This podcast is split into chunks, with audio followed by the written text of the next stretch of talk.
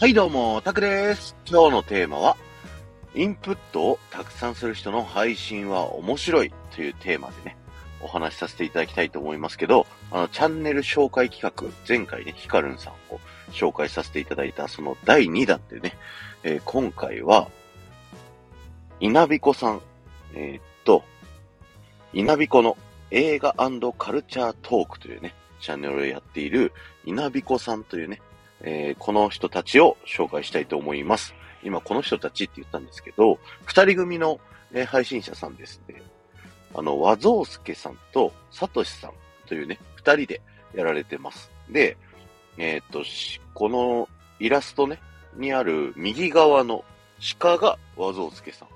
で、左のアライグマがさとしさんらしいです。アライグマなんだね。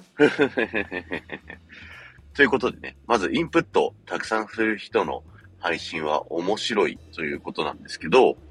あの、僕はね、あの、ラジオ局の営業で働いてるということで、エンターテイメントのね、あの、業界で働いてるんですよ。で、そのエンターテイメントの業界で、いい企画を作るには、とにかく遊べっていう風にね、言われるんですよ。で、いろんなお客さんとね、こう対峙して、そのお客さんが、こういうことやりたいんだよね、とかね。なんかいろいろ相談をしてくれる中で、それが、それがね、どういうことをしたらお客さんが喜んでくれるのかっていうのは、とにかく自分がいろいろね、経験して、インプットして、インプットして、えー、そこの自分がインプットした頭の中の引き出しの中から、そのね、いい企画っていうのは引き出せていくんですよっていうね。そういったお話をされるんですよ。で、それは、あの、USJ をね、立て直した森岡剛さんの本だったりだとか、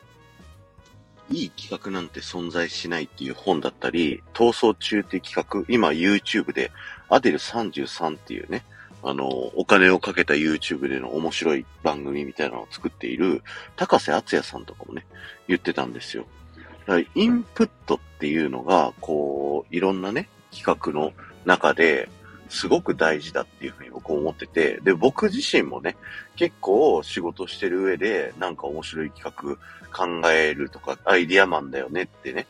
言ってくださることが多いんですけど、僕自身はね、本当はそうだって思ってなくって、それはなんで僕がそういう風にできるかっていうと、もう子供の頃からディズニーが大好きで、33年間ね、あの、ディズニーのエンタメとかをこう、ずーっとずーっと見てきたわけですよ。で、いざ自分がね、企画考える側の立場になった時に、あ、あの時こういう企画やってたな、これみんな盛り上がってたなとか、こういう企画やったら、あの、みんながね、喜ぶんじゃないかっていうのが、自分の経験上で、こう、なんとなく、なんとなくですよ、勘なんですけど、分かってくるというか、そういったことのおかげでね、あの、こういうことしたら面白いんじゃないか、ああいうことしたら面白いんじゃないかってね、いろいろ思い浮かぶのは、あの、過去のことをね、僕は引っ張り出してるっていうふうにね、思ってるんですよ。過去にこういう企画があったよなじゃあ、この企画は、あの、この人の今のね、やりたいことに対して合ってるから、ここだけちょっとアレンジして、じゃあそれをやってみようみたいな、こうね、アレンジャーなつもりなんですよね。でも、なんかその、先ほど言った人たちの本とかを読んでいると、そういったね、新しい企画っていうのも、すべて過去のものから、こう、なんだろう、生まれてくるっていうかな。そんな感じで、そういったね、どんどんどんどんいい企画生むためには、えー、インプットっていうのが、ものすごく大切なんだと。そういうふうに僕は考えてるわけですよね。で、そんな中で、この稲彦さんのね、チャンネルなんですけど、あの、二人ともね、映画だったり、それ以外のいろんなね、あのカルチャーをめちゃくちゃね、インプットしてるんですよ。で、稲彦さんね、1月22日にね、あの、このスタンド FM を始めたばっかり、まだ2ヶ月も経ってないぐらいなんですけど、もう配信本数がね、123本ってなっていて、一個一個のね、映画のなんか評論、感想っていうのが、もう15分から20分ぐらいのすごいね、ボリュームある、えー、評論、語りをやっているのにもかかわらず、こんなハイペースでね、こうコンテンツを上げてってるっていうのは、それだけインプットの量がすごいんだろうなっていうことと、あと二人でね、あのやってるからこそ、それぞれがそれぞれの、えー、インプットをして、で、それぞれがそれぞれ配信するっていうね、また新しい、ね、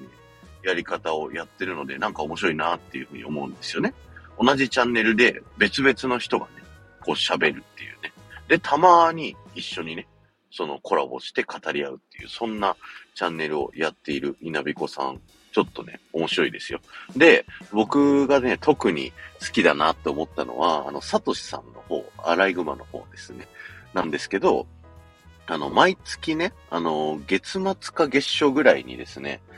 この月の、あの、僕が、こう、体感した、あの、触れたエンタメ、あの、全部ランキングで発表しますっていう風にね、こう言ってたんですよ。あの、昨日のね、僕たち、あの、D トークっていうね、4人コラボでも軽く紹介させてもらいましたけど、あのー、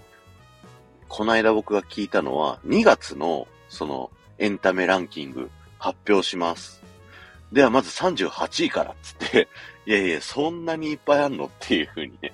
あの、思ったんですよ。で、それは映画だけとかじゃなくて、アニメだったり、音楽だったり、ゲームだったりとか、本当にもう様々その、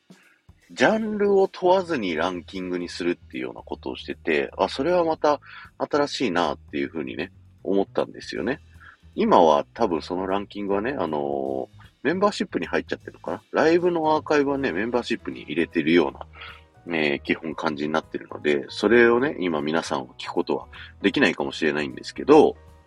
ぜひね、あの、3月末か3月頭ぐらいにね、あのー、3月で体感したエンタメランキングみたいな風になっていくんで、もしかしたらね、第50位からとかっていうね、もうアドマチック天国ばりのね、あのランキングの多さをね、やってくれるかもしんないなというね、そんなお話です。でね、そのエンタメランキング、1月のやつもやってたんですけど、その時ね、あの、サスケさんね、あの、コメントを全部読むみたいなね、そんなこと今もやってんのかな？あの、やっていてですね。あの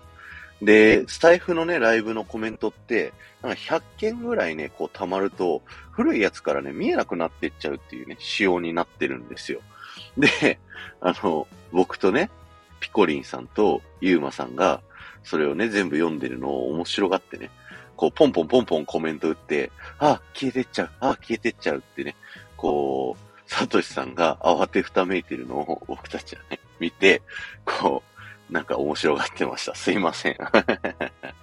という風にね、こうやっているような稲彦さんなんですけど、もう本当にね、あの、めちゃくちゃインプットがすごいので、この二人のね、これからこう出てくる配信っていうのが、いろいろ面白いことが出てくるんじゃないかなと思いまして、今回はね、ご紹介させていただきました。今日は終わりです。ありがとうございました。この話が面白いと思った方は、ぜひ、